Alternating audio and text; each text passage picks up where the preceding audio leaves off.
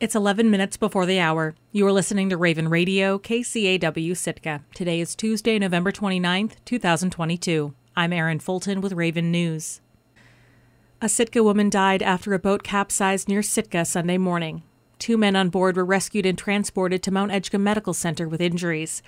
Sitka police report that Deanna Moore, age 51, her husband, 56 year old Jay Stillwell, and 42 year old Roger Hames Jr. were traveling in Stillwell's Sea Dory just outside of Three Entrance Bay when the boat was pushed into a rock by a wave.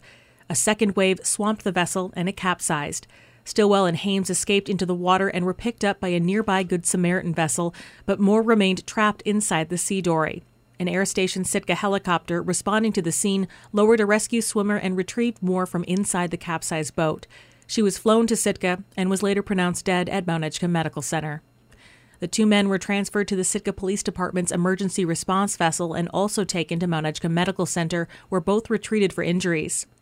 Petty Officer Lexi Preston, with Coast Guard headquarters in Juneau, told KCAW that as of Monday afternoon, the Sea Dory remains semi submerged in the same vicinity where it capsized. There is no visible fuel spill, and as yet, no salvage plan. The weather Sunday morning in Sitka was clear and cold with light winds. However, there was still a large residual swell from recent gales. The swell, combined with large tides, can generate what one witness at the scene described as confused seas in the vicinity of Three Entrance Bay.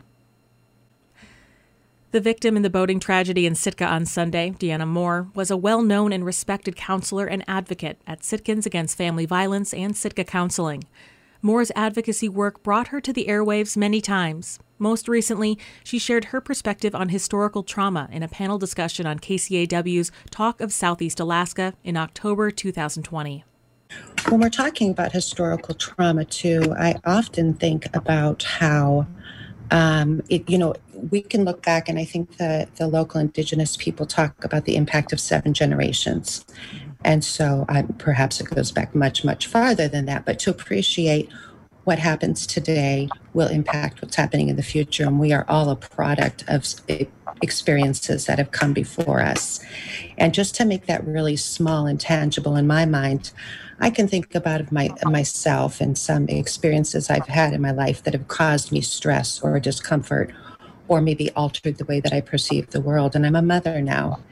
And so while my as a mother, my children are my first and ultimate responsibility, but I am still healing from my own experiences and that's going to impact the way that I'm able to be available for my children and the coping skills that I'm able to share with my children. So just to bring it down to two generations, how could historical traumatic experiences not be impacting future generations. It seems it seems naive to think that any one of us has an isolated experience that doesn't impact the way we participate in the world.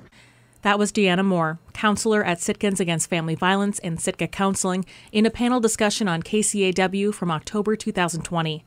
Moore died in a boating accident in Sitka on Sunday. She's remembered as a mother, partner, and fierce advocate for women.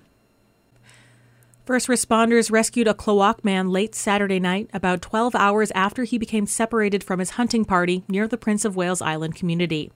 Tim Despain with the Alaska State Troopers says that 73 year old Irving Landmaid was last seen by his group on a forest road around 9 a.m. on Saturday. Troopers received a report of a missing hunter just after 4 p.m. and mobilized Klawock's search and rescue team. An Air Station Sitka helicopter joined the search about two and a half hours later. The Coast Guard says the aircrew located Langsmaid just after 8:30 p.m. He was hoisted aboard and taken to the Klawock Airport, where he was met by troopers and medical personnel. You can see a video of the infrared radar used by the Coast Guard to find the missing hunter on our website, kcaw.org. A group of state senators not only sliced up the turkey over Thanksgiving, but also carved out Senate leadership roles. Republican Senator Gary Stevens announced the formation of a bipartisan majority coalition late Friday afternoon. The Kodiak lawmaker is now the incoming Senate president, a leadership position he's held before. Sitka Senator Bert Stedman, also a Republican, joined the bipartisan majority and will again return to co chair the influential Senate Finance Committee alongside Democrats Lyman Hoffman and Donnie Olson. Stevens says the new group, which will be made up of nine Democrats and 11 Republicans, is a healthy organization. He hopes they will be able to avoid some of the protracted battles that plagued this year's session. the majority caucus could never agree on a budget.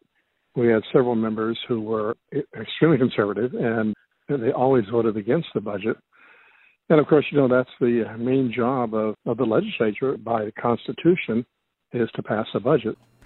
Stevens said Republicans had to enlist the help of Democrats to pass a budget this year, so they might as well work together from the start, especially with some big challenges ahead this next session. It looks like oil will not be as high as we had hoped it would be. Also, you have to realize that the permanent fund itself uh, lost money the first time this past year. I'm hoping they recover, but you know the stock market has been down.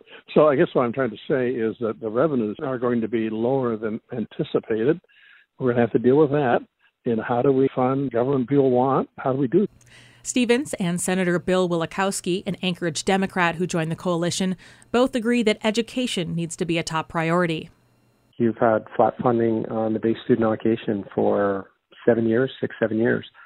And now we're seeing the results of that, the really dramatic results where we're seeing schools closing all across Alaska. Wielechowski will become chairman of the Senate Rules Committee. Senator Cathy Giessel, an Anchorage Hillside Republican, will serve as Senate Majority Leader. Four Aleutian volcanoes have been under elevated alert levels for about a year, and now they're joined by a fifth. The new one is the ice filled caldera of Takawangha, which rises nearly 5,000 feet out of the Bering Sea in the far western Aleutians. The volcano has been showing signs of unrest for nearly two weeks, prompting the Alaska Volcano Observatory to move the volcano's aviation color code to yellow. That's an advisory alert level and means the volcano is exhibiting signs of elevated unrest. All five of the volcanoes are concentrated along the Aleutian chain.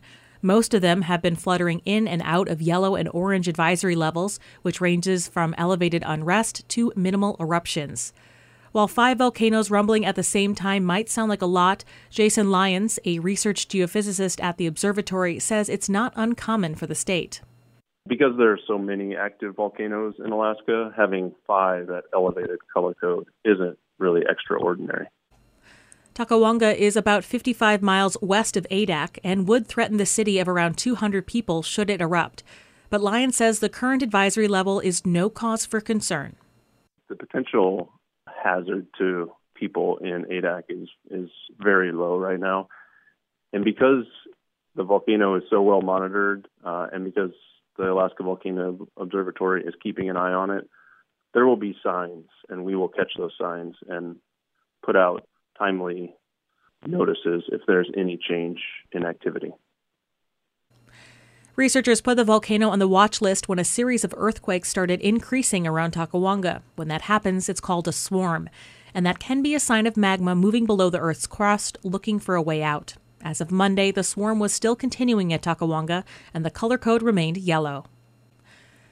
A woman accused of voting illegally in both Alaska and Florida during the 2020 elections will face charges in a Florida court on December 8th, according to online court records. The Alaska Beacon reports that when Cheryl Ann Leslie is arraigned on felony counts of casting more than one ballot, she will become just the second person charged with voter fraud related to Alaska's 2020 election. Despite claims by some Alaskans that fraudulent voting changed the state's election results two years ago, no evidence of fraud on that scale has been uncovered by investigators. In January 2022, Governor Mike Dunleavy said three cases of possible voter fraud were being investigated by state troopers. The Florida case was the result of a special group of Florida investigators assigned specifically to election related crimes.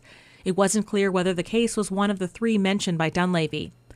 A public records request by the Alaska court system turned up only two voter misconduct cases since 2020.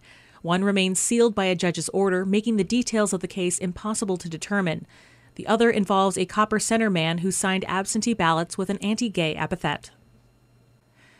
Taking a look at the community calendar. The SEARHC Medical Provider is in the Tenakee Springs Clinic Tuesday to Friday, November 29th through December 2nd. Contact the clinic for further information. Sprouts, a free preschool program for children aged 3 to 5 and their parents, is at 10:30 a.m. on Tuesdays at the Sitka Sound Science Center through April. Each session begins with a story, followed by hands-on crafts and activities related to the story's theme. For more information, call 747-8878.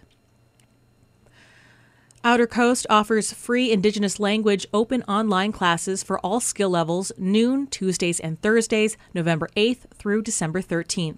You can find a registration link on the community calendar posting.